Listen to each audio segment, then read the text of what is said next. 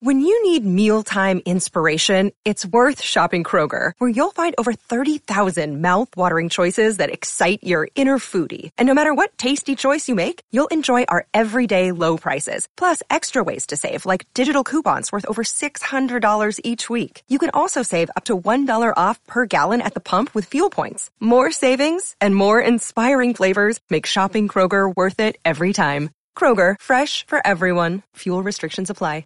The action never ends at DraftKings Sportsbook, especially this summer. With tons of ways to bet on all your favorite sports, you can fuel your fandom and feel the heat of the season like never before. Plus, right now, DraftKings Sportsbook is giving new customers a risk-free bet up to $1,000. That's right, make your first bet up to $1,000, and if it doesn't win, you'll get another shot to cash in. You can throw down on all the major action for baseball, golf, MMA, and more. Plus, with same game parlays, spreads, money lines, over-unders, and props, your betting options feel endless. I know July 14th, guys, British Open. Uh, Rory McIlroy, 9 to 1. Dustin Johnson, 28 to 1. How about Tiger, 40 to 1? I might throw some money on John Daly. You know, former champ, 1,000 to 1 odds. Why not? Go for the long shot. But uh, best of all, DraftKings is safe, secure, and reliable. You can deposit and withdraw your cash whenever you want. Download the DraftKings Sportsbook app now. Use the promo code THPN.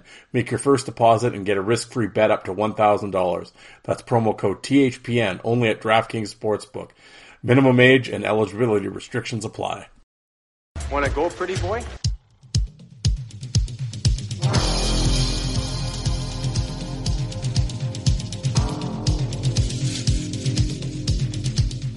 two minutes by yourself and you feel shame, you know, mm, and then you get free.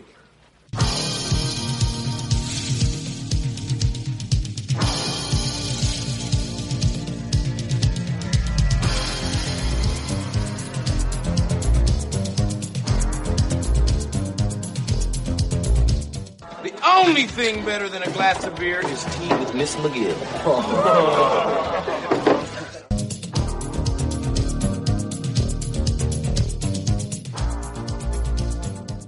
And welcome to the Fourth Line Voice Podcast. My name is Darren. Thank you very much for tuning in. Episode 225 of the Big Show, some enforcer based podcasting coming at you, brought to you by the Hockey Podcast Network. How's everybody doing out there? Hump Day Wednesday, midweek. Almost there, folks. Battle it, battle it. Yeah, man, I'm telling you, today, hot here today. Whew, 30 or 90 for my American friends, but of course, the work truck, the AC decides to stop. Well, stop working. It wasn't working before. Then I went in, to our vehicle and equipment center, and oh yeah, we fixed it. Yeah, that that was good for about four days, uh, and then now it's back to blowing hot air again. So I'm like, ah, I think you got a bit of a leak there, fellas. Um, so yeah, today I kind of did what needed to get done, and then around noon I was like, ah, you know what? I think I'm going to. Uh, I think we're calling it a day. I'm going to go home to the air conditioning. Um, I've sort of had enough of this, and uh, I, I've worked about uh, what was the last count, sixty some consecutive days or something. I said I think I could, I, I think I can leave early a day or two. So today was that day, and then I'm like, okay, I'm going to get home. I'm going to record, get it over with, and that way, I like tonight, I can just kind of relax, whatever. Maybe I'll go out in the backyard. Yeah, it was hot, but maybe I can go out, catch some sun, and sit with a few beers in the backyard. Yeah, as soon as I got out, yeah, snoring on the couch until like five o'clock. So, yeah, it is now six fifteen, and uh, and here I am. So, yeah. Anyway, um, yeah, you're sort of uh, you're sort of stuck with me again today. Um, I had a guest lined up, uh, and it didn't work out. I mean, everything's cool. We rescheduled for for uh, hopefully down the line here uh, on the weekend, but um, have have have a couple guests in the in the queue, so to speak. So hopefully uh, Sunday's episode will be an interview episode, and then next week I'm actually oh, the the wonders never cease. I'm actually taking some time off, and I'm going to go up to the lake just for a few for three days. One of those days is Wednesday. So, but I will not leave you guys hanging. You know, I don't leave you guys hanging. Even when I went to Vegas, I had episodes lined up for you. Even when I was gone, the magic of scheduling and editing. Um, I'm hoping to get these two interviews done by the end of the weekend. Um, and then one of them can be the Sunday show, and the other one can be the Wednesday show, and all will be right in the world. Um, if uh, you can only do one by the end of the weekend, um, that will be the Wednesday show while I'm gone, and uh, you'll hear my uh, smooth, silky voice once again um, come come the weekend. But I'm hoping to have them both done. Um, that that is the goal anyway. And uh, again, I'm not going to throw out names in case they don't happen, and I don't want to put anybody on the spot. But so far, communication has been all right, and uh, you know, we're it's no one no one ghosting anybody or anything like that. It was just uh, you know we both talked about a few things and agreed to uh, to some uh, to change the day up, which um, you know, it is going to work out. But on the other hand, I was I was kind of hoping to have an interview. I was honestly kind of hoping to have an interview today because, like I said, I've hit you with a bunch of solo episodes in a row. Not that I don't mind the solo episodes, I really don't. But at the same time, it's like it's getting really hard to, um, uh, off top of my head to come up with subjects. Um, now and again, I mean, every once in a while, I'll throw something out to the group, and somebody will suggest, "Oh, you should do this, you do that," and and that's good. The The only problem, and I appreciate everyone's feedback, and I would love to believe me, some of the um, topics that you guys come up with, I would love to do deep dives into and do episodes of. Um, and I always say I'm going to, and that's always been my, it's always my intent. But it's just finding the time to do the research. Like I said, I could sit here and pull it out of my ass, the episode, and okay, you know, yeah, it's content and it's you know, I can talk for 45 minutes about something or whatever, and, and then, you know, on with life we go. But it's kind of like, eh, you know, I, I don't want to do that. Plus, obviously, when you do the research, you can come up with, obviously, you come up with better stuff, and, and, and it makes the listening, uh, more enjoyable. So, um, you know, that, that's always my goal. So I don't want to just hap, you know, haphazardly throw shit together and, um, and, and, put out episodes like that. I don't want to do that. Um, now, God, now I'm not going to lie. I said with you guys. I've never lied to you guys. I've always been honest with you guys. Yeah, there has been episodes where I pull shit out of my ass without a doubt, and uh, I mean it, it's not without like I'm just I'm I'm not making stories or making it up. Like I mean, you know, whatever. I'm throwing it out there and it really happened and everything. But I think it's more just it's uh, what I'm guess what is it? It's not it's li- It's not lies. It's all whatever. No, it's just like it, it's like ah, it's a cake. It's it's all frosting, and there's no filling.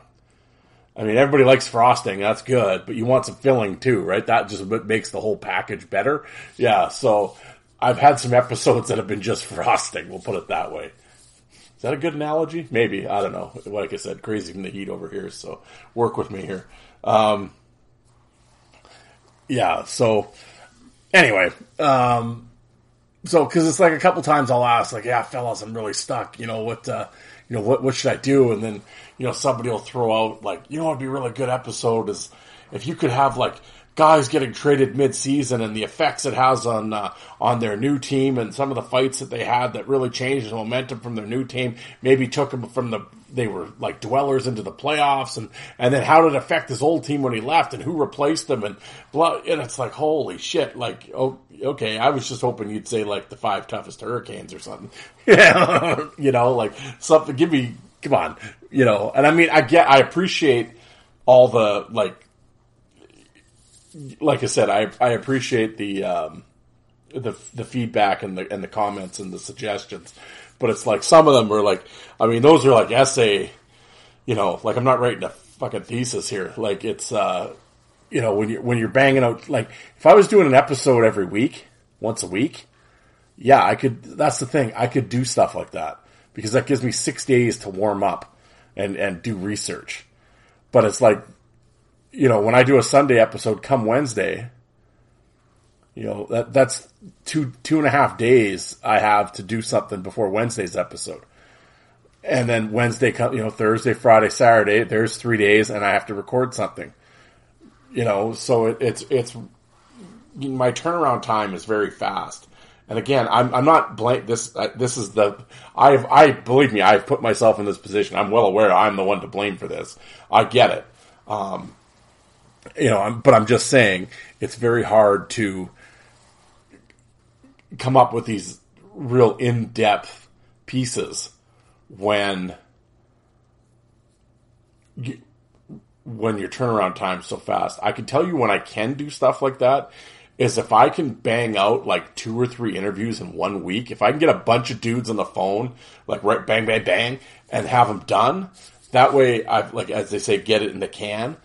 Yeah, then that gives me like if I did the interview, like if I did the interview yesterday and today. Okay, well here there that's that's Wednesday's episode and Sunday's episode. That gives me an, and then the next episode Wednesday. That would give me an entire week to get ready to do then I could do the essay type deep dive. Like I want, I really want to do an episode on the code.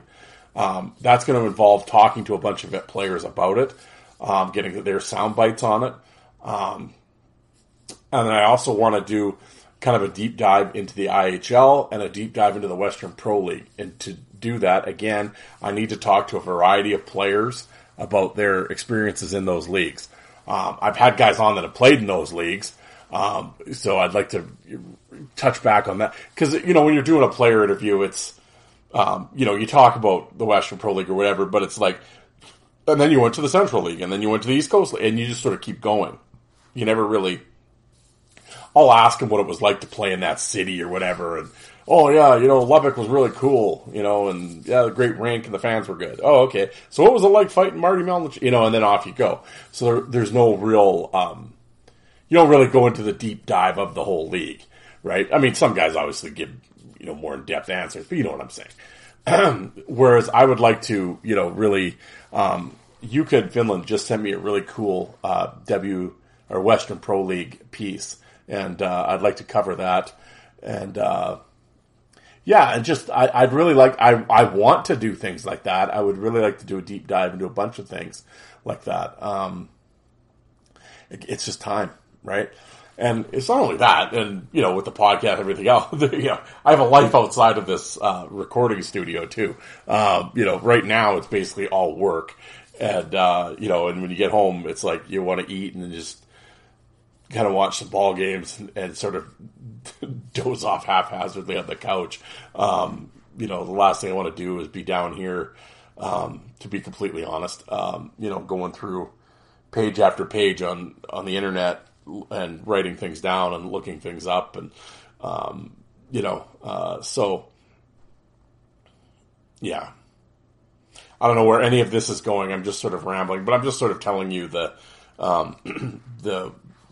I mean, I know I've said this before, you know, blah blah blah, but I'm just I, I don't know. I, like I said, I always kind of want to.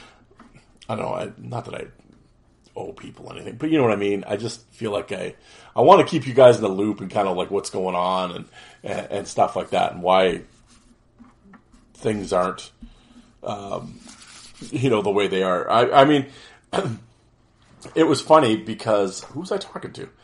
Anyway, I was talking to some, might have been Lazito. I was talking a while ago. it was funny because when I first started the show um, on the network, and it was um, oh, every Wednesday will be an interview day, and then every Sunday will be a solo episode, and I followed that formula for a while.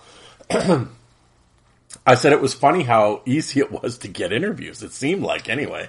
Now, granted, some of those interviews were rehashes of they were just re-updated interviews that I from my old platform before I got on the network.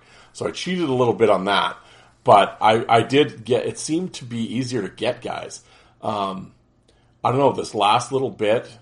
Um, now I did. I uh, also there was a little self sort of deal in there where I just got tired of chasing people, and I really I didn't want to do interviews for a while because it it, came really close to me uh, ending the podcast just because I was so fed up with dealing with people, and um, it, you know, and it, and it was just it sucked.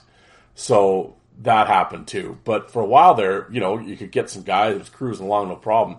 I don't know if it's just because there's just been an influx of podcasts player podcasts, maybe I don't know, and uh, I don't I don't know what it is, but uh, and it go and it's funny you go in waves like you put out feelers to guys and whatever, and you kind of either get no reply or I'll let you know, or you get ghosted, or you can't come up with a time, and you know, um, and or and then other times it's like you know. Well, just my little streak. It's just it was little, but right away it was like, oh, you know, Grant Ottenbright, and Bright and then uh, Alex Penner, then Segroy right away, and you know, and it, it's like when you talk to a guy, and it's like most of the time when you send an invite out, you, this is what I'm doing. Okay, yeah, that that sounds cool, and I'll let you know, or else you know, give me a week or two, or what, you know, that's usually how it goes. Then you kind of back and forth and whatever. But a couple of the guys were like, "Yeah, I can do it tomorrow night," and it's like, "Oh shit, okay, perfect, right?" Because there's also when you ask someone, like I've it's been very rare, but there's been a couple times it's like, hey, you know, do you want to come on the show? Yeah, I am free tonight. Yeah, you know, and it's like in my mind, it's like, yeah, I, okay, I'd love to just do it tonight because then it's like, okay, I gotcha, and it's it's in the can again, and it's done, right? And here I go, I got content. But it's like I've done no research on this guy, and again, I could fiddle fuck my way through it and stare at hockey DB or whatever and his fight card and haphazardly throw something together. Eh, yeah. And would it be serviceable? Yeah. You know, because it's like it's again the guys I'm asking to come on the show aren't completely. I ha- I know who they are. I mean, I have an understanding. I might not know everywhere they played, or you know, or a deep dive into their career, but I mean, I know who they are. Or I wouldn't have. I wouldn't ask them. Believe me, I've been approached by people to do interviews with certain guys, and it's like I have no idea who. I've never heard that name in my life. It's it's usually the current guys. I had a, it was an agent. I believe he was an agent. Oh, uh, you you should interview my client. He he played in the Southern Pro last year, and he's in the East Coast League this year, and you know, and he played two years in the Ontario League, and it's like I have no idea who that is. I've never laid eyes on him. Um, no offense to the kid. Um, but I, I don't know. I, I'm like, and I, I said, I told Alec, and I believe, no, Alec didn't, maybe he interviewed, no, he didn't interview him. Um, but I was told Alec, I'm like, you should take this one, because I mean, he's an East Coast League, because Alec knew who he was. And it was like, I'm like, I don't even, I'm like, I don't think I can pronounce his name right. I'm like, and again, it's no offense to, but I don't watch. I don't, so I don't know. now, could I have done the interview? Yeah. But it's like, those are tough for me. That's a grind because again, it's like I'm talk. I have no feel for it because I don't know who he is. So it's like every once in a while there's interviews like it, but it's like I know Mike Segroy, I know Alex Penner, you know, like I knew Colt King and blah blah blah. Like when I had these guys on, I knew about them, I knew their past, and so I'm I'm more comfortable with that. Again, did I know every one of Colt King's teammates and all every one of his fight? No, but I knew enough where I'm familiar, and you know what I mean. There's a comfort there. Um, so, you know, so it's like again, I, could I get through the interview? Yes. Would it be the best? But I want to do the best interview for you guys. That's the thing, and it's like, you know, and I, I mean, maybe there's there's some shows out there that they don't. It's just it's content, content, content, and they don't care, so they just they'll, like I said, they'll wander through it and they'll give you 45 minutes to an hour and okay. And, um, you know, and that's, and that's fine. I mean, whatever, that's their deal and stuff. And, and it, and, and, it, and it probably is good enough in the grand scheme, probably, but I can't do that. Now, I'm not trying to say, oh, my show, I'm better than that. I'm not saying that, but it's just, I've, I've sort of, after 200 and some episodes, and doing all these interviews, I'd like to think my player, if I, I would think this is just me saying, I would think my my interviews are fairly not Lazito in depth, but they're fairly, you know, I'm like Lazito light in terms of my, uh, you know, in depth, but it's like, you know, we, we kind of get into it, right? And, and if I have enough time, I talk to you in Finland. You the, the fourth line voice Finland office is pretty sweet with the research and he'll hit me with some old, he'll go through newspapers.com or he'll, he knows, I mean, he's got all that shit cataloged and he's, he's really, he's been outstanding. I can't thank him enough. I actually, I don't think I thank him enough. Um, but he's been outstanding with, and, it's just even a little tidbit in the article about oh this this little incident happened in Knoxville. I mean, there's no way I would know about it, or and it's like, and I've hit the guys with a couple of those a little bit, and they're like, "Holy shit, how'd you know about that?" And they like laugh. They're like, "Oh yeah," and then and then you get a great story out of it. You know, for sometimes they're like, "I don't know, I can't fucking remember," but I mean, for the most part, you get a good story out of it. And but then that wouldn't have happened without Yuka's research and taking some time to set it all up, right? So it's stuff like that, and then it makes the interview better. And so when you, I, I really want to. That's the those are the interviews I want to do. Um, I want to, like I said, I want to be more than frosting. I want to give you the cake too. So it, um, and it, but that all takes time. So yes, when I've had a player, yeah, tonight, uh, how about at the very least give me tomorrow? You know, how about tomorrow night? You know, like tonight at least I can I can set up and get ready. And you kind of you know because then I got to go on YouTube. Even though I've seen them way back when, like I said, fights they all run together for me after a while. I like to watch a bunch of his fights. That way, get a feel for him. You know, whatever. Get it. Re, you know, uh, and, and, just have it fresh in my head for when I talk to him. So, um, yeah.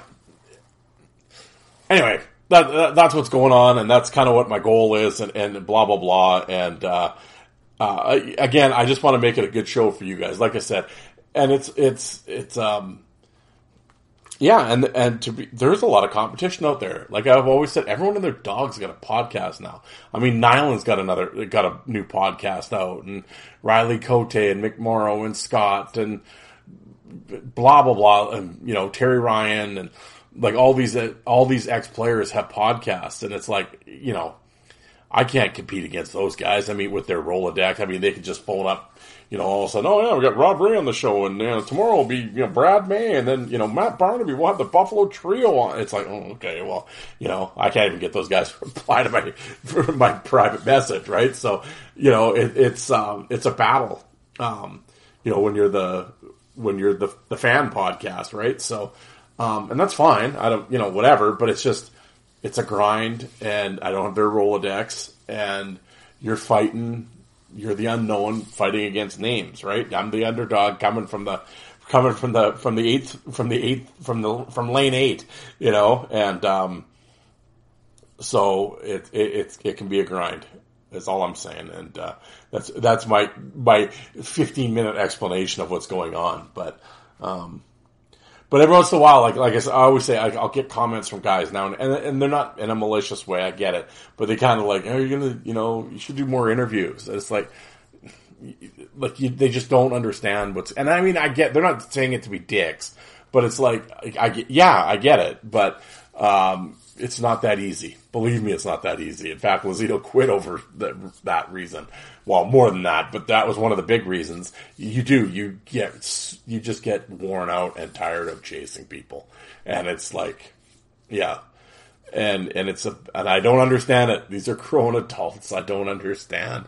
I mean, whatever. Yeah, you just, common courtesy just doesn't exist anymore. Like I said, and it's not that they didn't do the show and I'm mad at them. I have no, if you don't want to do the show, I have no problem with that. Uh, I, my problem is you don't say it.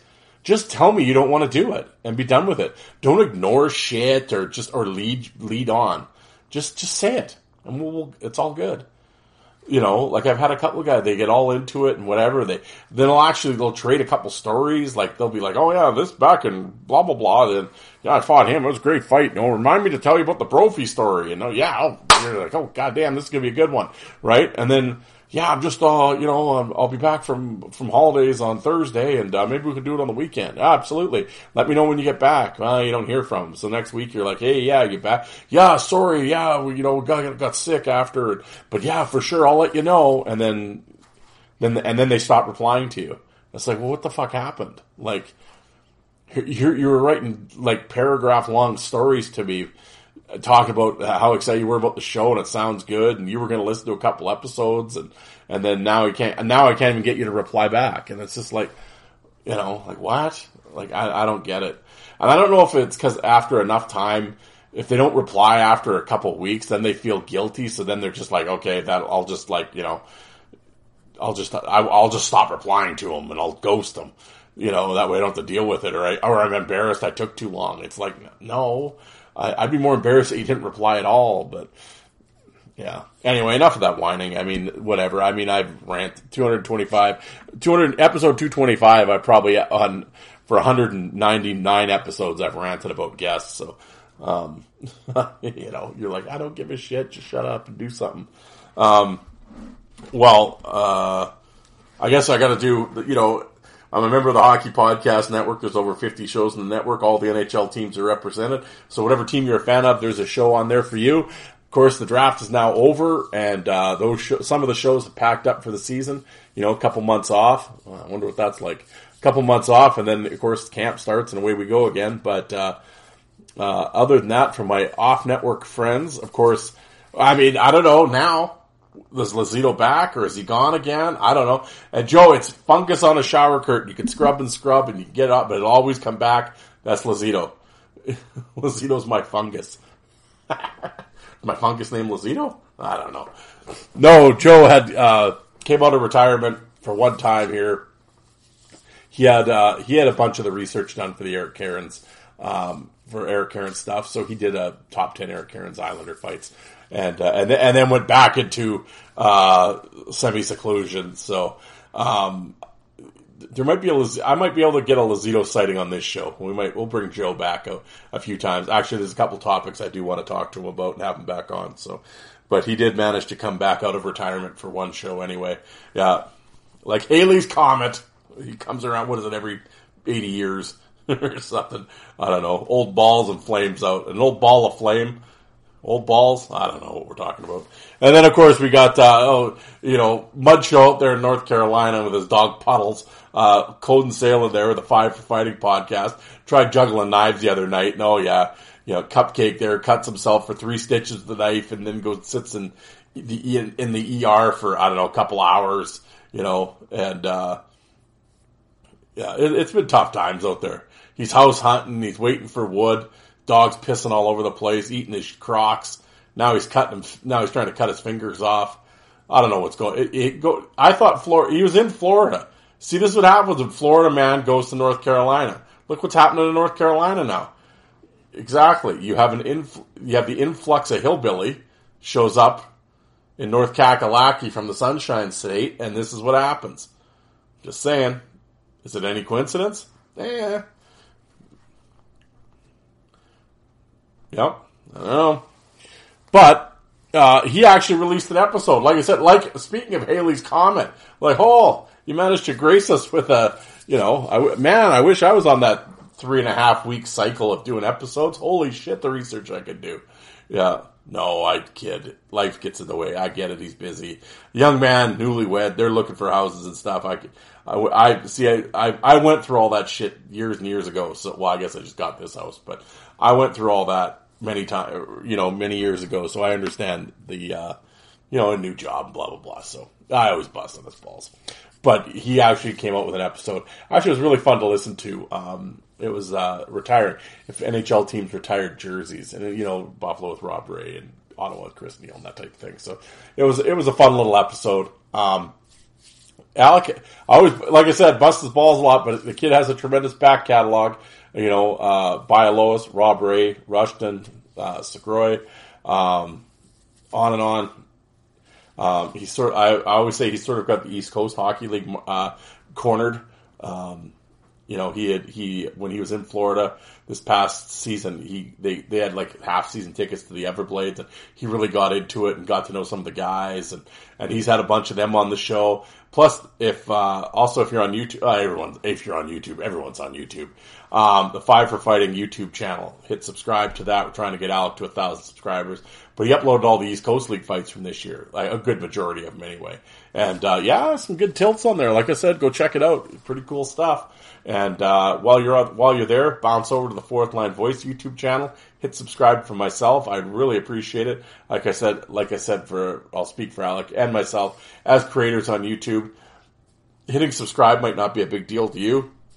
It's a big deal to us. It helps us out. So if you could do that, that's like what on the show when you're listening to iTunes or Spotify or wherever you, it's Podbean or wherever you happen to be listening to this show. That's why I say, could you rate and review the show? Again, it helps us out. It might not be a big deal to you.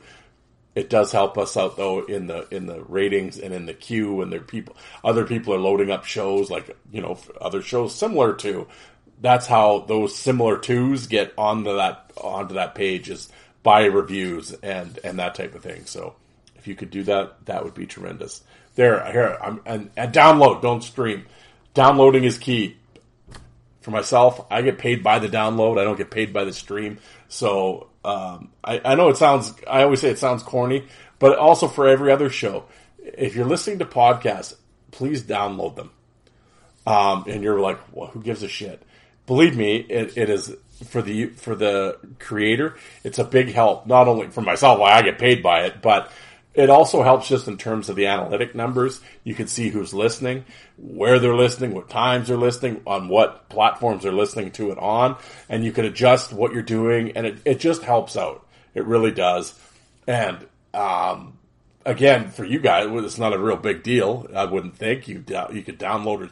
To download it, it's not a big deal. So again, and not I mean not just my show, but Alex show, Joe's show, you know the political show that you listen to, or the Civil War show, or whatever, Johnny's model rockets show, whatever. Downloading it, they might not. I'll say it because I I have no shame, but it, they would appreciate it if you downloaded it as well, even if they're not being paid or whatever. It just helps them to see who's the amount of people listening, where they're listening, why and when, and blah blah blah. So it just helps the show. Believe me, it helps the show. So for anybody out there, that's my tip for you podcast listeners. That's my tip of the day. If you could just download whatever show you're listening to, it helps out the creator. All right. Shut up, Darren. Let, well, can't really shut up. It's a podcast, but let's get into things, shall we? Stopping and starting and stopping and starting. But here we go. All right, let's get into it. We're, well, I'm not going to take up too much of your time tonight. How many episodes have I said that? Um, but I want to start with one of my favorite Twitter accounts, Tough Guy Numbers. That is at Tough Guy or t- at Tough Numbers. Uh, but it, it's uh, and like a well long term list. You guys know what? Uh, well, you probably follow him, but uh, I've I've talked about him before. Um, you know, like I said, just funky little stats that he comes up with. Uh, Wendel Clark is the only player in NHL history to pull off 70 plus goals and 50 plus fights over two consecutive seasons. So there you go. Like it's just like stats like that. But one of them that he threw out here were most fights in an NHL season by a hockey Hall of Famer. And, uh, yeah, a couple names, uh, pop up on the list quite a few, a few times. But, uh, uh the first was, uh, be Cam Neely, 84-85 with Vancouver, had 16. Then Scott Stevens in 82-83 and 83-84, he had 14 fights each season. Spot picker. Um, Cam Neely, 86-87 with Boston, 13. Scott Stevens, 86-87 with Washington, 13. Uh, Brendan Shanahan in 87-88 with New Jersey had 11. Messier in 79-80 with Edmonton had 11. Lanny McDonald, 74-75 in Toronto had 10. Cam Neely, 85-86 in Vancouver, 10. Shanahan, 91-92 with St. Louis had 10. And then Cam Neely, 87-88 and 88-89 had 9 fights in each of those seasons. So there you go, Cam Neely dominating. Cam Neely and Scott Stevens, I guess, dominating the uh, the Hall of Famer uh, uh, most fights in a season. Um, and I believe somebody asked, well, that was the thing. They, somebody said, yeah, wait until Tocchet gets in. Um, so, yeah. Um,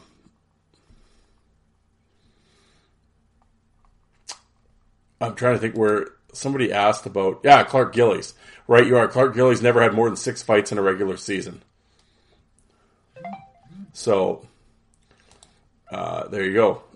Um, although he did have seven in the 1980 playoffs, including four with Terry O'Reilly. Um, yeah, so uh, Cam Neely, Hall of Famer, leading the Hall of Famers in fights per season. 84, 85, 16 in Vancouver. Cam Neely in Vancouver.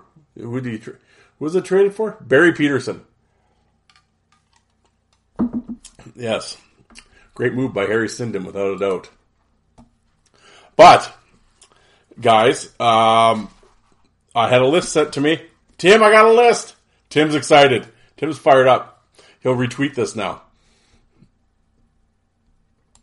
It got sent to me. It was by uh, definition. It's from the definition.org site, apparently. The toughest NHL players ever. Written by Brian Del Puzo. And as I always say with these lists, I get them sent to me and I've saved them uh, in a file. And when it's episodes like this, um, I'll, I'll I I get them out. Um, I had a few. I've had a few folks over the last little while send me lists. Oh, we got to do this one, do this one, this one. So I saved them for just an occasion, just this occasion, and um, so I don't look at the lists. So I always say I'm I'm discovering them with you guys. So this is why my reaction is genuine. Uh, you're getting a genuine reaction when when I when I read them off because I have not uh, I have not looked at them myself. So and I always say with these lists, I always kind of hope they're kind of shitty because then they're just funnier that way. so you know, yeah, you sometimes you. I mean, we've done lists on this show where it's like you're you know, oh, it's a top six Bruins or top six. You know, you read them off and it's like, uh, yeah, that's what I would have too. So well, that's no fun. As I'm recording, you can hear my phone beeping off. That is actually Cade McNally texting me, telling me he found Slim Jims. I was I was going back and forth with him today, and I sent him a picture of Randy Savage. Remember Randy Savage? Buy into a Slim Jim. Yeah, so he was, he was talking about how much he enjoyed Slim Jims. So uh, yes, just the just the riveting conversations I have with past previous guests. Um, all right. What was I talking about? Oh, yes. Where's this article here? Toughest NHL players. Okay, here, we'll open it up. Hockey is known as a game of toughness, and missing teeth, bloody fights is a big part of the game, as hat tricks and acrobatic saves. However, even among their fellow skaters, these men are acknowledged as the toughest NHL players of all time. This list has everything from offensive stars who learned to hold their own, to defensive stalwarts who struck fear into other teams, to rough and tumble goalies, to even some goons who served no purpose on the ice other than brawling with opposing teams. They served no purpose. Oh, in a game of tough men, these were the toughest. Oh wow, what a write up! I'm I'm on the here. Hold on, I gotta I gotta leave. I'm on the edge of my seat. Here we go. Start slideshow. All right, let's start it. Here we go, folks. Bobby Orr, number one. Bobby Orr has spent 12 years as the 12 years as one of the NHL's best and toughest defensemen. He was the heart and soul of the Bruins in 10 of those years, leading the team to Stanley Cups. Um, yeah, I mean, you know, uh, the pain that the pain that he played in, uh, you know, with the bad knees. Well, that's what made him retire, right? The, you know, the shot knees and everything else, and the level he played at is unbelievable. And um, yeah, so I mean, in terms of that, I mean, I've had this talk with old time. They always talk about oh how how tough, what a great fighter Bobby Orr was. Bobby Orr was not a great fighter. Bobby Orr would fight though. I will give him that. He had. Can't remember what. I remember I did a show about him. That was one of my myth versus reality. It was like Bobby Orr and Larry Robinson were like two guys. I'm sure Robinson will probably show up on this list. Um, that I think their their fighting prowess gets greatly exaggerated. Now they would stick up for themselves. I'm not, and you know, tough in that sense. I mean, I'm not. Oh, they were put. They're not. They weren't pussies, without a doubt. And they would stick up for themselves and fight, and that's whatever. But this idea that Bobby Orr was some excellent pugilist. Now, granted, not a lot of his fights are out there, but I mean, if you go on YouTube, there's about nine or ten Bobby Orr fights on there, and I don't think he lands a punch in any of them. Like he fights, and the moment he fights, he tackles the guy. That's his big thing is to tackle the guy. And then, I mean, you guys all get on Mick Vukota for the body slam. no, this is just like he flat out tackles him like it's like wrestling and then kind of punches him when they're down. So it's like, yeah, no, it wasn't exactly Tasker Sen, but nonetheless, one of the greatest players of all time. And I'm certainly not going to sit here and disparage Bobby Orr, of course, but um, a fantastic fighter he was not. But he would stick up for himself. Jeff Beukeboom. Yeah, it's a hard hitting, hard nosed defenseman would go to metaphorical war for his teammates, made a popular locker room presence throughout his career, won three Stanley Cups titles in Edmonton as another before winning one as a member of the Rangers. Um, yeah, Beukeboom, uh, yeah, uh, massive dude. Um, um, not a bad fighter. Um, again, you know, again, was he was he striking fear in the heart of man with his fighting ability? No, but I mean, hey, four cups and like you said, you wins with guys like that, right? Stay at big, just tough, stay at home defenseman, didn't take shit, and yeah, I'm down with Beukeboom. Ray. Uh, All right. Uh, played 21 seasons for the Bruins, where he set records for most careers. Goal, assist, and points by a defenseman in the National Hockey League and won the Norris Trophy five times. Bourque was so beloved by the city, he finally won a cup after being traded to Colorado. Um, uh, I don't.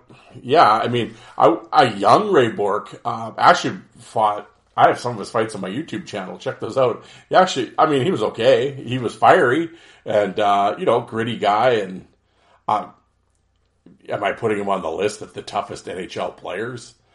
Um, again, I mean, I guess, I mean, I read at the start of the article it depends what your definition of toughness is, right? I mean, I guess that have the longevity to play 21 seasons, um, obviously involves some toughness.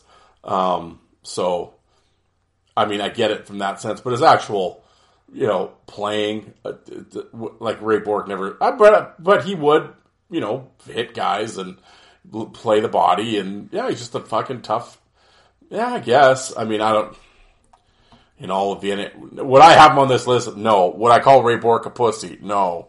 You know, no, not at all. But you know, you know what I'm saying. But outstanding player. I mean, I'm down with Ray Ray.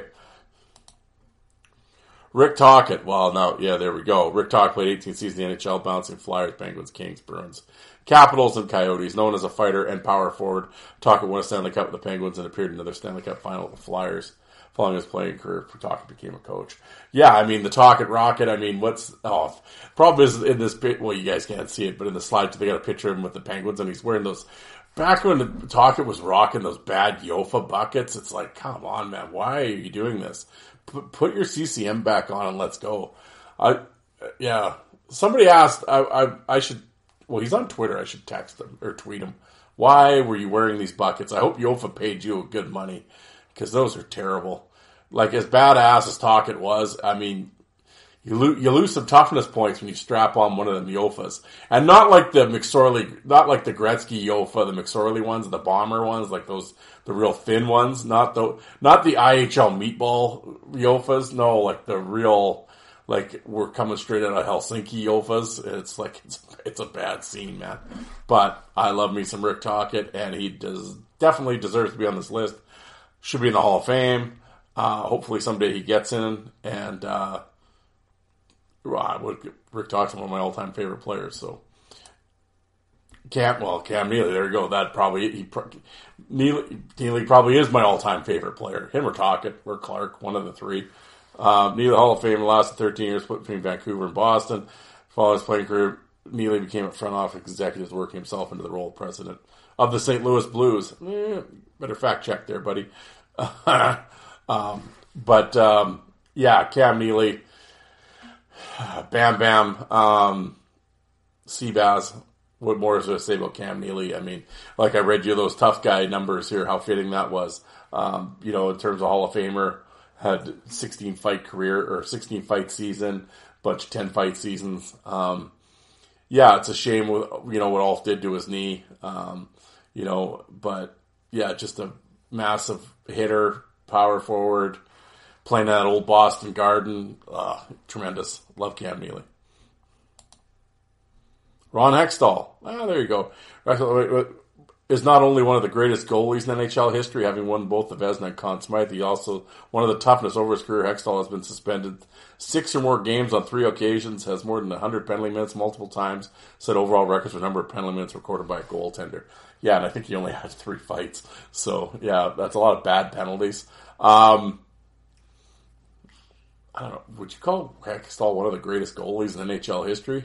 Yeah, he was good. He's definitely serviceable. I'm not saying he wasn't. Um, you know, solid. He had a, yeah, he had that outstanding run in '87. Um, when he, well, yeah, he won. Yeah, when you win the Conn Smythe and on the losing team, yeah, you know you well and you're the goalie. Um, and he, and he did win a Vezina, so yeah, but uh, pretty good with the stick and everything else. I, would, I wouldn't call him the. T- I would say Ray Emery is probably the toughest goalie ever. I would think, you know. Um, but uh, heck, I will say Hextall's reputation took a bit of a blemish when Felix busted him up. Tony Twist. Well, yeah. I mean, I, I don't think I really need to. Uh, um, Tony Twist is one of the NHL's most feared enforcers. A team member whose unofficial role is to deter dirty plays by the opposition for over a decade. In fact, Twist is so knowledgeable on that subject that he wrote the foreword to the book, The Code. Oh yeah. Well, knowledgeable. Yeah, yeah. I, I, would think he has some knowledge in that in that arena. Um, yeah, I mean, well, I'm not going to sit here and tell a bunch of fight fans about Tony Twist. Top, Chris Chelios. All right. Uh, many things to be said about the career of three-time champion Chris Chelios. However, his toughness can be defined with these stats alone. At the time of his retirement, Chelios was the oldest active player in the NHL, second oldest of all time. Had played the most games of any active player in the NHL. Had the most career penalty minutes of any active player.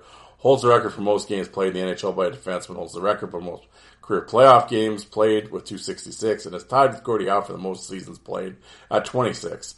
Um, yeah, I mean obviously kept himself in tre- tremendous physical condition. Um, also had probably a, a, good deal of luck to not have to sustain a serious injury where he missed time. Um, I, to be, I will be completely honest. I was never a Chelios fan. I thought he was, he took, he, he was a, hey, great player without a doubt, Hall of Famer, all that. I'm not saying that, but took way too many needless penalties. If I was a coach, I would have, I would have lost my mind. Like there was a season he had 300 minutes of penalties and it was like, I think he had one fight. It was just like, I mean, I understand he had to play, play that way to be as effective as he was. I get all that, but that he took, that's a lot of stupid penalties that he took. And, and I, I sit back, I would, I don't know off the top of my head how many fights Chris Chelios had, but it couldn't have been many. And I literally do not remember Chris Chelios fighting. I mean, obviously he did a few times, but I don't remember a single Chris Chelios fight that he was in. Um, obviously can't fight and was just dirty with a stick and ton of 10 minute misconducts and yeah, but solid, obviously Hall of Fame defenseman and uh, his leg, his his uh, longevity. Well, I just read you the numbers, unbelievable. The Hammer, Dave Schultz. Yeah, uh, set the record for most penalty minutes in a single season, 472. Off the ice, his fame peaked when he recorded a novelty song entitled "The Penalty Box." It was a regional hit in Philadelphia. Yeah, I mean the Hammer is a folk hero. Obviously, Philadelphia will go down in history in the in in just the hockey books as you know the Hammer and the all time penalty minute holder and all that. And uh, yeah, I mean you know the Flyers love them, loathe them, whatever. Um, they definitely ushered in that whatever you want to call it the the goon or the gang fighting and all that. And uh, you know, um, but can't argue with success. Back to back cups. Um, and Schultz was definitely the ringleader um, of the tough guys. And uh, there you go, the hammer. Zdeno Chara. He broke in the NHL with the Islanders. Chara built his legacy as a cap as the captain of the Bruins for 14 seasons. During his time in Beantown, Chara won the Norris in 09, led the Bruins to the championship in 2011. Yeah, I mean, you know, massive dude. Again, Hall, he'll Hall of Famer when he's done. Um, might be getting a little, might be hanging around a little too long uh, his last couple seasons, but um, effective player without a doubt. Uh, by all accounts, like just like a real solid teammate, captain, legend in the locker room, which would explain his longevity as well. Um, again, I've broken down the myth so many times about Chara's actual fighting ability. Again, he will fight without a doubt because he has a hundred and some fights. Um, I always said he's not very good at it. I mean, people will argue with me, but I'm like, well, show me a real heavyweight that he's beaten. That he really hasn't. Um, as soon as he gets in trouble fighting, he just bails. But, um, and like I said, I've challenged people to, you know, then you know, prove it to me that he doesn't, and you, you know, go watch his fight. I, I, you can't. I will tell you now, for anybody that's yelling at their dashboard, arguing with me, I went down his entire fight card on an episode. I don't know how many hundred back, but I broke down his entire fight card. I sat here one night and made notes of every one of his fights against like actual heavyweight fighters. And I think he won one. It was the coach he won. The coach he was fighting with a broken nose. Other than that, and then maybe the Cairns one, but he kind of jumped Cairns too. But which is whatever. But it's kind of eh, all right. I'll maybe I'll give you that one. But the rest, every other fight against a, a legit heavyweight fight fighter, the moment they start on offense, he's he bails and falls down. So you don't believe me? I'm serious. I'm not just for saying this for a factor because I don't like Chara or whatever. I'm I'm indifferent on Chara. I really don't care either way. I've always said with this podcast, you're getting an indifferent take. I'm telling you, I'm not whatever. Go back and watch. I'm just do, check do it for yourself. Next. Marty McSorley. Well, there you go. Served as the enforcer of both Edmonton and LA. Wayne Gretzky since with the teams earned the nickname the bodyguard. Well, I don't know if that was a nickname, the bodyguard, but all right. He may have taken the role a bit too seriously, however, when he was forced to retire in 2000 following his on ice assault of Donald Brashear, which led to a severe concussion for Brashear and criminal charges against McSorley. Yeah, I mean, uh, well, there you go, right? I've always said with McSorley, the sad thing is, is he played 900 games before that, but he'll always be known for that. And, you know, rightfully so. Um, yeah, it was a, you know, it was a bad shot and, um, there's no I mean, I'm a massive Marty fan. I love Marty, still do, but you know, um, there's no defending it. And I mean, I've seen people on here try. And I mean, I get it because they don't like Brashear, so they make up all this bullshit. But there's no reason to hit a guy in the head with a stick. I don't care what. I don't give a shit. Oh, because he did the, the hand thing and he was taunting him. Uh, there is no reason to hit anybody in the head with a stick. You can sit here and argue with me all you want. There isn't. And I'm not a Brashear guy. I don't like Brashear. But no one deserves a stick in the head. So, but nobody, um, and Marty claims he didn't mean to. Nobody will really know other than what was in his head at the time. But he had a history of losing his shit before.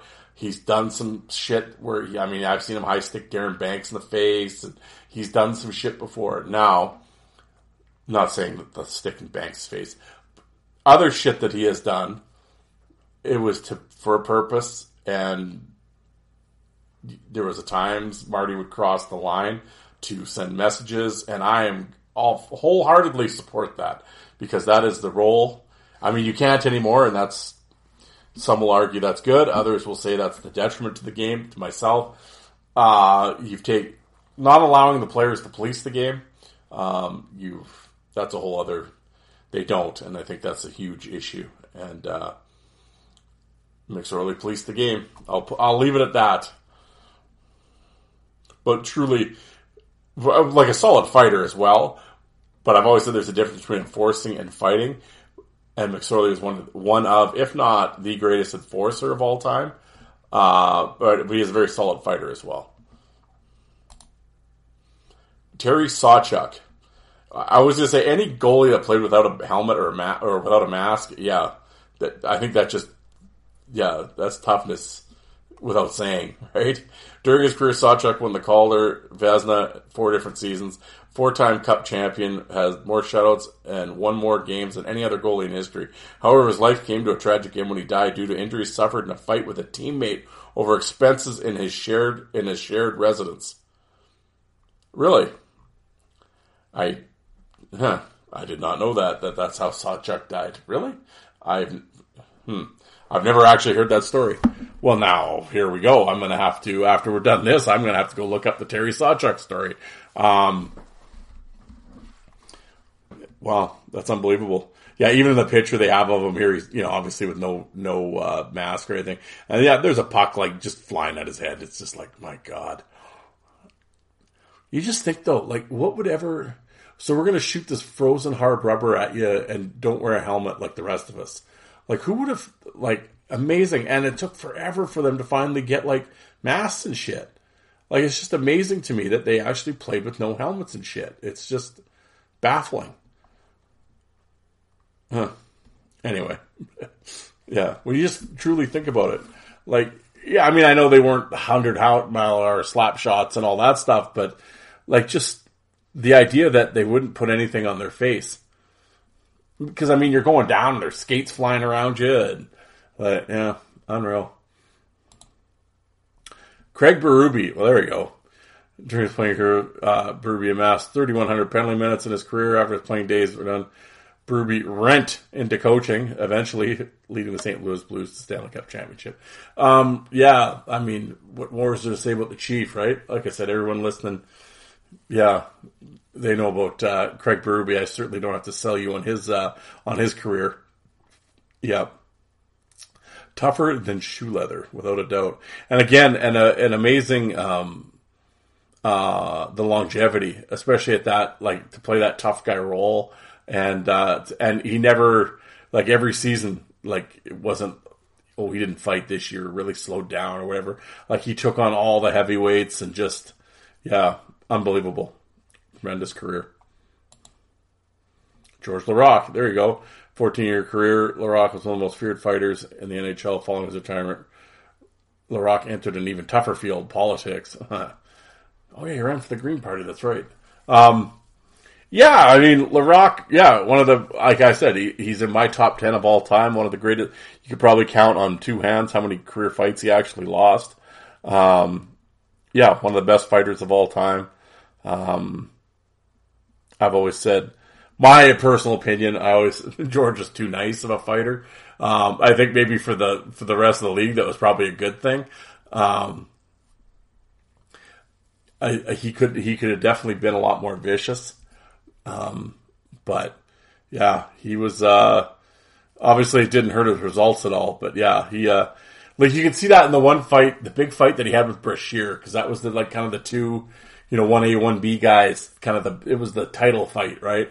And, uh, he had Brashear down and George let him up and Brashear, uh, like George just, just like handling him during the fight and Brashear goes down to his knees and Laraque doesn't, you know, Laraque was a finish him. Laraque doesn't finish him and he lets him back up and Brashear mounts the comeback on him and it's like, that's, I said, that's George's career in a nutshell, his fighting career in a nutshell. He was too nice.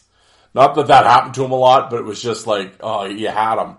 And I know him and Brashear didn't like each other at the time, and it was just like, but he just, you know, he was just a nice, he was just an honest, I don't know if that's the right, just a nice guy, you know, it was just like, yeah. But one of, yeah, but when it came down to it, can't argue results, and he didn't lose many. Rob Ray, there you go. Uh, fearsome fourth in Buffalo, holding the franchise record for penalty minutes. He holds the dubious honor of having uh, a rule unofficially named after him. The so-called Rob Ray rule reads: a player who engages in fisticuffs and whose sweater is not properly tied down uh, shall receive a game misconduct. Yep, he. Uh, again, so was, Ray wasn't the first. Like everybody talks like the jersey thing was a Ray idea. There was dudes losing their. Terry O'Reilly lost his shit lots the jerseys always came off in fights and everything else. Ray sort of took it to a whole new. I guess Ray sort of. Uh, I'm, as I'm sitting here talking, I'm distracted. The picture they use, they use him in an Ottawa jersey. It's like really, uh, you know, it's a slideshow. They use Ray in an Ottawa jersey. okay. Um, Ray took it to a whole new level because he uh, he sewed his shoulder pads in and um, you know and and then went naked underneath without an undershirt or anything. Like Probert and all them lost their shit, but they always had shirts on, right? Ray just went completely naked, which would make it impossible to fight. So, um, yeah, and I mean, I know a lot of people on the. I mean, again, this is an this is a, a, topic that I beat to death on this show. I mean, I know people on message boards, and some people have a huge issue with it. I didn't. I whatever. At the time, there was no rule against it, and like I said, you're trying to win a fight. This isn't so 20 years later, some dorks on a fight site can call you honest or what the code, you know, and all this bullshit. Like, you know, whatever. You're you're there winning fights for your team and fucking beating people up. I mean, however you have to do it, that's how you did it. So I never had a problem with it. Whatever. Like I said, it wasn't like anybody else wasn't doing shit, whether it was tying down or not tying down or goalie cuts or Velcro sleeves or whatever. So everyone had their tricks of the trade, and that was Ray's.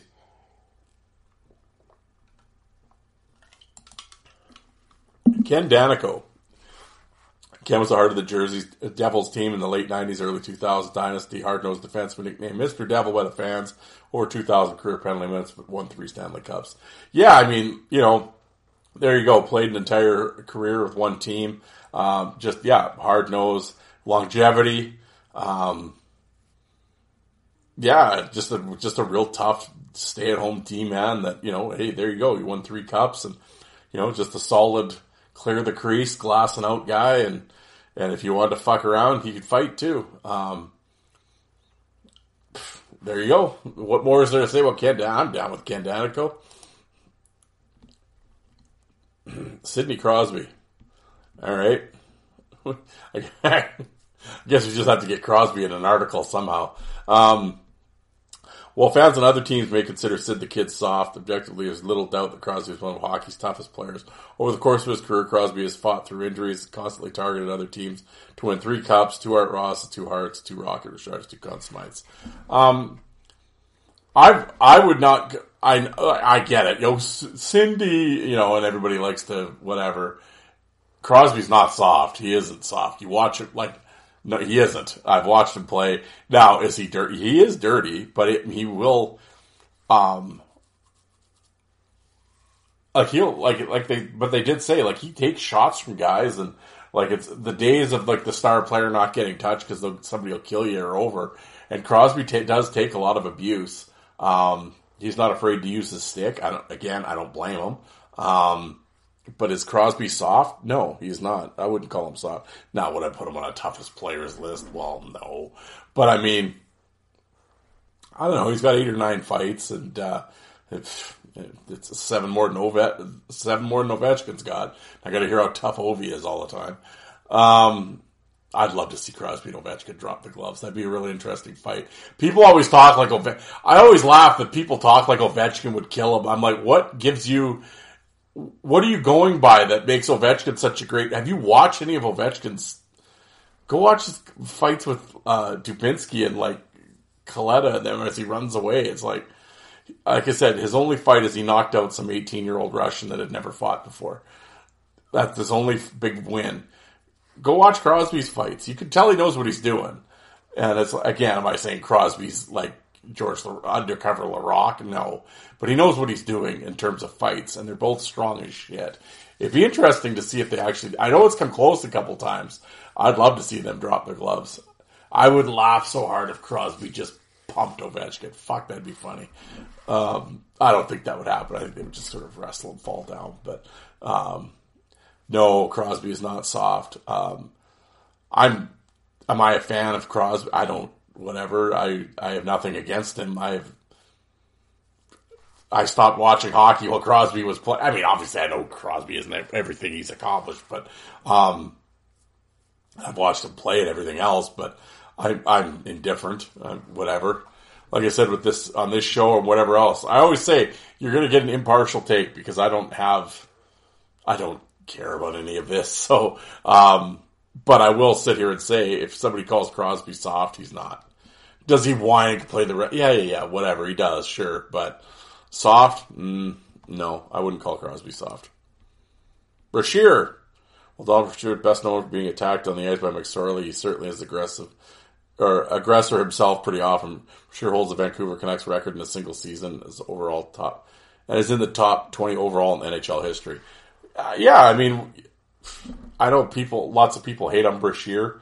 Um, I think Tony's the only fan of his only fan, but uh, um, I've I've always I've always given him his due. I have him in my top ten of all time. Um, seldom lost, tough guy. Um, some people shit on him for his fighting style. Uh, you know, whatever. Uh, everyone's style is different. Um, it obviously was effective for him, and uh, yeah, I mean, I'm not going to sit here and shit. How, at the end of the day, how can you shit on Donald Brashear? Guy fought everyone, did it for a long time. Whatever. I mean, you might not, you don't have to like his style and blah, blah, blah, but, eh, I mean, the proof's in the pudding. So, you know, whatever. Them's the facts. So, yeah, not much to say. Ty Domi. There you go. One of the most fearsome fighters in the NHL over a 16 year career. Most penalty minutes than any other player in Leaf history. Third overall penalty minutes in NHL history with the most fighting majors in league history. Yeah, I mean, fought every, well, there you go. All time fight leader. Fought everybody. Um, was very, did it very effective. I mean, go back and watch those Leafs teams. I don't remember people messing with Sundin and anything. So, um, and like when he got to Winnipeg with Selanne and, him and Kris King took over that town. And I mean, Ty Domi, you could say whatever you want about Ty Domi, um, you know, off ice or whatever, like blah, blah, blah.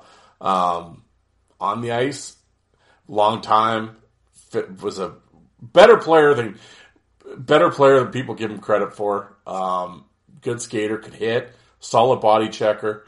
Um, yeah, undersized, but took on everyone. And I, I mean, I'm down. I, I'm a Domi fan. I mean, I don't, again, you like him, you know, like him, hate him, whatever. Um, there's no denying he was legit and one of the baddest dudes for without a doubt. Now, like, like people, oh, what is your all time top ten? Would I put him in the top ten all time fighters? Not, he's not mine. Um, I'd have him in the top twenty. My top twenty-five, I would have him in that back half. Um, but again, when I go back to that enforcer fighter thing, enforcer, he was a real solid enforcer because he did cross the line a few times, but he did send messages a few times.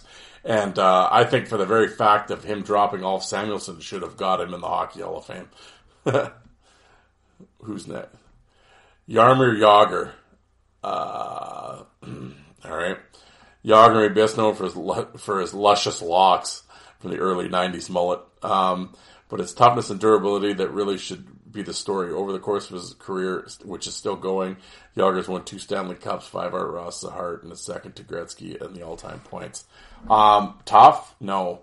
Um, I mean, I guess we go back to the the longevity thing. Okay, I get it. Like in terms of working out and all that. I mean, and there's obviously a certain yes, there's obviously a, a, certain level of toughness it takes to play an elite sport for the length of time that he's played it.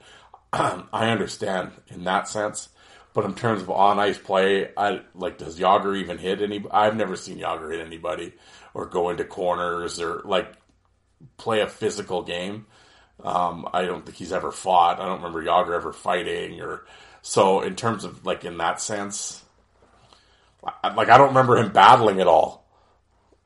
Am I at my ass? Like I mean, like a real physical, grinded out, down down dirty game. Jagr does this. Like I, I have no idea. I, am I'm, I'm talking to myself. I'm asking questions to nobody. But uh, I've I've never seen this. I mean, not that I followed Jagr's career into the 2000s or anything, but back in the 90s when we used to watch all the time and he was playing back then. Obviously, I don't remember Jagr mixing it up in the corner and really digging and scrumming it up and get like I can remember Forsberg doing shit like that, like being dirty but in the scrums and digging and punching and you know yeah yeah in the corners and you you know and all that. I don't remember Jagr doing that. Um, but he's just a big solid dude and whatever. Um, you know, again, second all he's an all timer without a doubt. But uh, no, I would not have him on this list.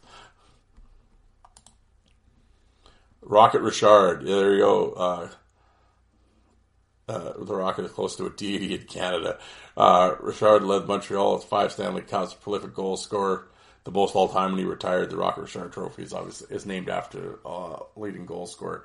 Yeah, I mean, you know, obviously one of the greatest players ever. Uh, had a really bad temper.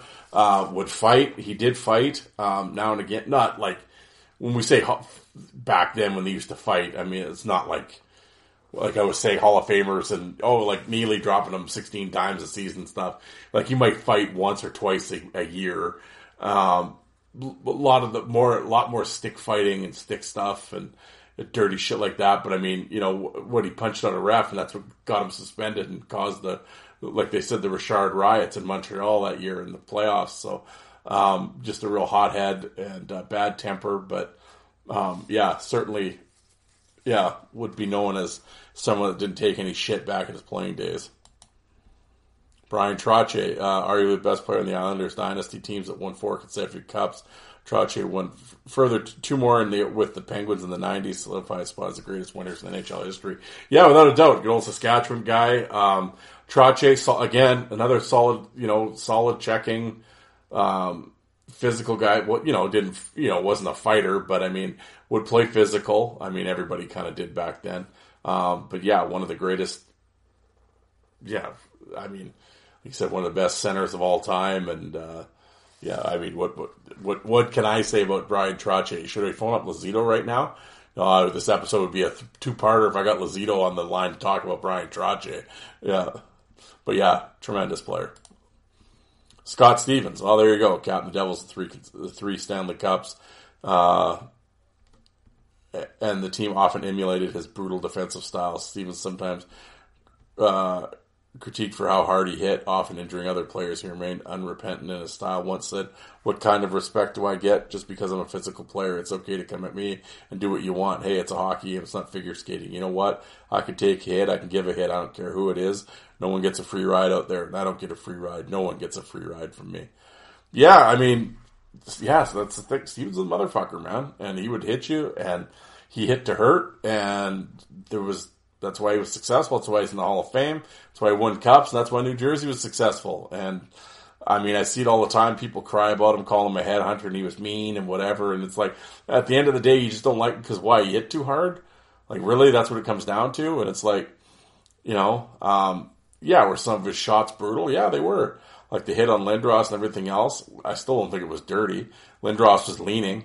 Like, oh, he hit him in the head. Well, yeah, Lindros is also crouched down. Lindros normally is six foot five. When Stevens hit him, he was about five eleven because he was reaching for the puck. Now, oh, he's an opportuni- opportunistic headhunter. Well, you again, you're saying this is like this is bad shit. I mean, so what? I mean, that was his game, and that was made him successful. And you know, I read off how many fights he had per season. It wasn't like he was hiding from people; he'd fight. So, I mean, I don't have a problem with Scott. I love Scott Stevens, and he was and he was an all star player and was mean, and didn't give a shit who you were from Ron Frank to the first line to the fourth line, and he'd hammer you. And it was about winning games. And if you were going to cut across the blue line, you were getting it. I don't know. I don't remember him sticking knees out. At, maybe he did over the. I'm sure over the course of his 20 year career, maybe he probably stuck his knees out. I don't remember Stevens being a big knee guy. Like a unfortunate, like when I last week when I was talking about the late Bryan Marchment. You know, Marchment was a big mean defenseman too, but he's also known as a knee guy. I don't remember Stevens being a knee guy, so maybe some people can argue with me out there, but I don't remember it. Now you could say, well, he went for people's heads. Hmm. Kinda. He, I mean, he certainly did hit people in the head without a doubt. A lot of guys did back then. Um, a lot of shoulder to chest though, and like, I mean, people often talk. Again, the exaggeration gets like Stevens was flying elbows to everybody, and that's not true. Um, but he would catch you, and uh, yeah, mean dude. How long is this list, man? How many guys have we done this? Like twenty four. Uh, Chris Pronger. Well, see now you talk about dirty. Here, I would say Pronger's dirtier than Scott Stevens, and the difference was that Stevens would fight, Pronger wouldn't. Um, Pronger's one of the NHL's best defensemen in the 90s, won the Hart Trophy in 99, first defensive player to do so since Bobby Orr. However, he is the most controversial player. Many of his contemporaries consider him dirty due to his style of play. He's been suspended eight times during the course of his career. Yeah, to be completely honest, I was never a Pronger guy. I actually never understood why anybody just didn't beat the shit out of him because Pronger can't fight, and but he was just dirty, and uh, but great player, and uh, yeah, I mean, what? I, yeah, I can't say anything, you know, about his playing career. Um, but yeah, he was just a big, nasty defenseman, and uh, like I said, I'm always surprised no one kicked the shit out of him. But he got away with it for his whole career, being dirty, and uh, but yeah, great player. Matthew Barnaby. there you go. Played 15 seasons season NHL, suited up. Uh, and they just list his teams. Yeah, I mean, uh, you know, one of the probably the biggest pest in NHL history. I mean, you got there's the history of like Linseman, and you know, you have Avery and Barnaby and whatever, and all those that ratty kind of role, and which Barnaby certainly was. Um, the difference between him and all those guys, Barnaby would fight. Um, he had a ton of fights, so he would always back his shit up. That's why. I'd, well, I would say Avery fought too, though. I will say that Avery fought more than I think people think he did. Um, but Avery did him and Ott and those guys. They did a lot of running away too, and uh, you know, whereas Barnaby would stand and fight heavyweights, and you know, I was, but he would run his mouth without a doubt, and he did. But I like I think back to those guys though, and maybe I'm wrong, but I think with Avery and Barnaby, were they dirty though? Like I don't. They weren't running guys. like again. Maybe they were, and I'm I'm you know being some revisionist history on my part. Maybe I'm putting on rose-colored glasses, but I'm like legitimately. I don't remember Barnaby running people from behind or kneeing people or sticking them in the face or. Now I'm not saying none of that ever happened during their careers. Nothing's you know, um, uh, you know, nothing's absolute in life, but I I don't particularly remember them being dirty. Not annoying, and I mean, oh yeah, they cup check you, or you know, stick you in the nuts, or you know, punch you in the back of the head in a scrum, or face wash, or shit like that. I'm, I'm like, that's just annoying shit. I'm like, when I talk dirty, I'm talking like all Samuelsson shit. You know, that's what I mean when I say dirty, not annoying shit. Um, because annoying shit, yeah, Barnaby was the king of that. But um, like in, in fact of like injuring people, I don't remember Barnaby or Avery for that matter doing shit like that. They were just assholes. But I'm I like I'm, I'm not a big Avery guy, but Barnaby, I was a big Barnaby fan. I like Barnaby. Jerome Iginla, built around being an offensive threat, Iginla could fight with the best of the NHL, known for his Mackin and Gordie Howe hat tricks, aka fight, assist, and goal. Um, yeah, I'm I'm I'm a big fan of Jerome Iginla's. Um, uh, how many fights? I think he had 60, 70 some career fights, I believe. Um, 500 goals, um, or 600 goals, I think. Um, yeah, tremendous player. Uh, I remember him coming up with the Kamloops Blazers in those big dynasty years in the WHL. Up, you know, 60 goals, 100, you know, fighting people. And yeah, he was, um, yeah, Jerome Iginla was outstanding. I'm a massive Jerome Iginla fan. Um, you know, not a bad, you know, not a bad fighter. Um, you know, I'm not saying, oh, go, you know, he was stand toe to toe with Twist or anything, but I mean, you know, it, when he fought people, other power guys or other first line guys like him, yeah, he was he was very successful, and I'm down with I'm down with Iggy without a doubt. Gordie Howe. Well, there you go. Wiley knows as being one of the best, toughest hockey players to ever lace him up. Um, played five different decades and intimidating through all of them. Yeah, I mean, what is there to say? Is longevity again and just toughness for longevity. Um, but you know, would fight and everything else. Um, again, I personally think a lot of that shit's exaggerated. I mean, not that he didn't, but he didn't fight like. Again, people act like these guys were 15, 20, 25 fights a year, like Berube and them were doing. It's like, well, I just read you off the Hall of Famer. You know, like Howe would fight once a year. Like I think he had twenty career fights. He played like twenty six years. He had like twenty fights or something. He didn't really fight. He was dirty with his elbows and his stick. Again, a different time back then when they played in the fifties and stuff. It was just different hockey. They didn't have like the enforcer, tough guy, three shift guy. They didn't do that. Um, again, a lot of those fights I think were probably roughing penalties too. Um, but yeah, it was just a different time. In fact, like the the the actual drop the gloves square off fights, I don't think happened very often. Uh, a lot of the shit was, I think, scrums and stuff. Um, but you know, and there were stick fights and everything else, and but yeah, just a real, just tough back then. Just everybody was just back then in the fifties, if you were a hockey player, you were just you were tough. There's no Lady Byng guys out there, you know. Um, yeah, and Howe was the the best of them all. Eddie Shore. Well, there you go. Violent force throughout his career. Shore was. Shore's name was later used in the slap shot to evoke old time hockey. Yeah, I mean, again, the stories of Eddie Shore, legendary. Um, his toughness playing injured, um, dirty, um, almost killed Ace Bailey. Um, obviously, there's no like there's old black and white footage of him playing a little bit in the 30s and shit, but um, so I don't know what kind of fighter he was. I have no idea. Again, I think back then there wasn't a lot of actual one-on-one fisticuff fights. There was some, but I think most of it was a lot of stick work and just kind of just scrums and punches and whatever. But yeah, Eddie Shore was legendary, known for just playing through pain and injuries and inflicting same on people. Terry O'Reilly. There again. How long is this bloody list? Terry O'Reilly. It's just a slideshow. It doesn't tell me. So I don't know. Maybe we'll be here all night. Um, earned the nickname, but Bloody O'Reilly is perhaps best known for 79 incident when he went, several teammates went to the Madison Square Garden crowd. Yeah, without a doubt. Although, I mean, everybody remembers Milbury hitting the guy with the shoe. It's like O'Reilly was the first one to go in the crowd. I mean, it's, you know, the rest of them just followed because you gotta, you gotta stick up for the boys, right? So, I mean, I always laugh because people like hold that against Milbury. It's like, okay, what are you gonna do when like, a bunch of your teammates go into the stands and they're fighting with fans, You're just going to stand there and watch? Like, I would like to think you'd go in and help.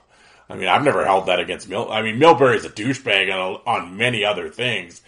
Going into the crowd, it wasn't one of them in my mind. People always hold that against them, though. I'm like, okay, Terry O'Reilly was the one that initially went into the crowd, so he should be the one kind of. Is that shouldn't be shouldn't he not be the guy that sort of catches all the shit for it? But I think it's just I think Milbury is just so hated. People just like to add that to the story. But I, I never had a problem with Milbury beating the guy with the shoe. Personally, I thought it was hilarious. Um, but yeah, Terry O'Reilly was was awesome. I mean, power forward, like 20, 30 goal seasons, fight everybody, and I mean, I I love Terry O'Reilly. He was awesome. Derek Boogaard, Boogaard went nicknamed Boogeyman, and Mountie is one of the the Mountie I've never heard anybody refer to Derek Boogaard as a Mountie. I know his dad was a Mountie, but um, he's the NHL's most feared by player and beloved by fans. Forrester, sadly, Boogaard would pass away from accidental overdose in 2011. Um, yeah, I mean, what is there to say about Boogie? He's probably this at the time. He was probably the scariest fighter in the league, one of the scariest fighters of all time. He's six foot six, and um, unfortunately, the, you know, the injuries caught up to him at the end, the bad shoulders and everything, and which led to the whole downfall. But um, probably I, I would say he probably had the best rookie fight fight record in history. Um, you know, a bunch of knockouts and stuff, and um, yeah, he was just a big vicious fighter. And um, I again one of those guys that I saw start in Regina with the Pats and play out in Prince George, and I would say puppy with big paws, right? Like he was just he was a big kid, couldn't really fight that great, took some beatings in junior. Um, you know, but he, he, he grew into it, learned the role, learned how to use his size, um, just filled out, became a man.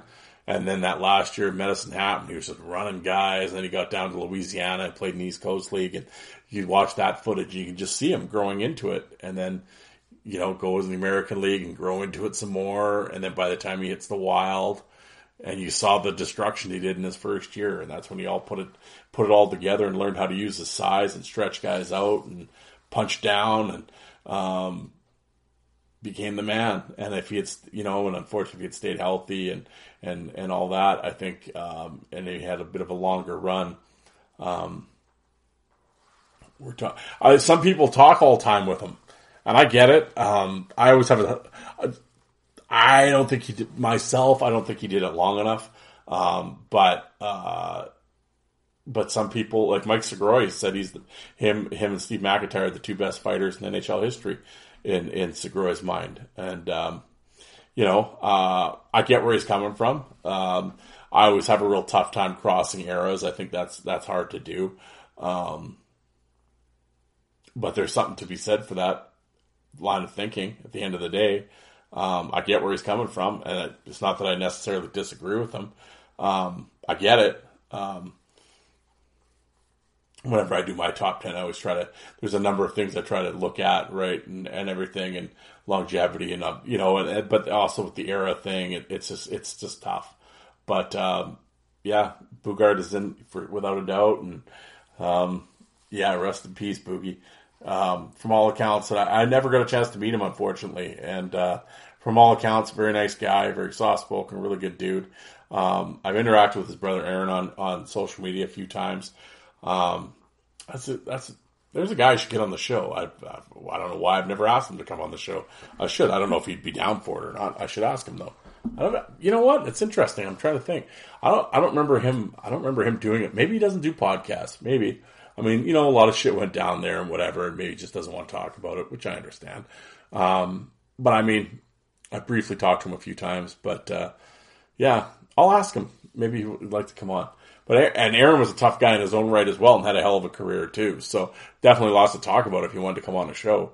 Um, but yeah, just a sad ending, unfortunately. But uh, but yeah, in terms of uh, a career, Boogie was the man.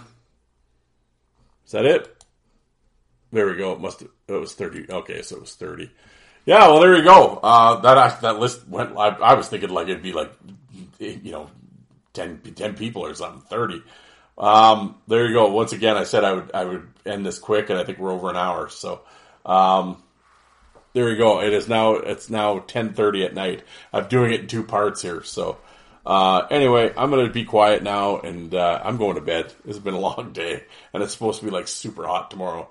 So I got to battle through a truck with no air conditioning. So I'm going to bed, folks. But uh, there you go. Your NHL's toughest players of all time. But uh, all right, guys, thank you very much. And I'm to hopefully have an interview for you on Sunday. I'm really hoping to. And uh, I'll do my best to get him on the phone. So we'll see how it goes.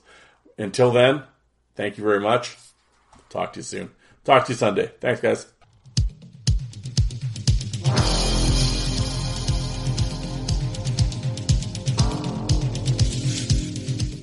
And you people that don't like fighting, how many of you did you walk out and get a coffee while that was on?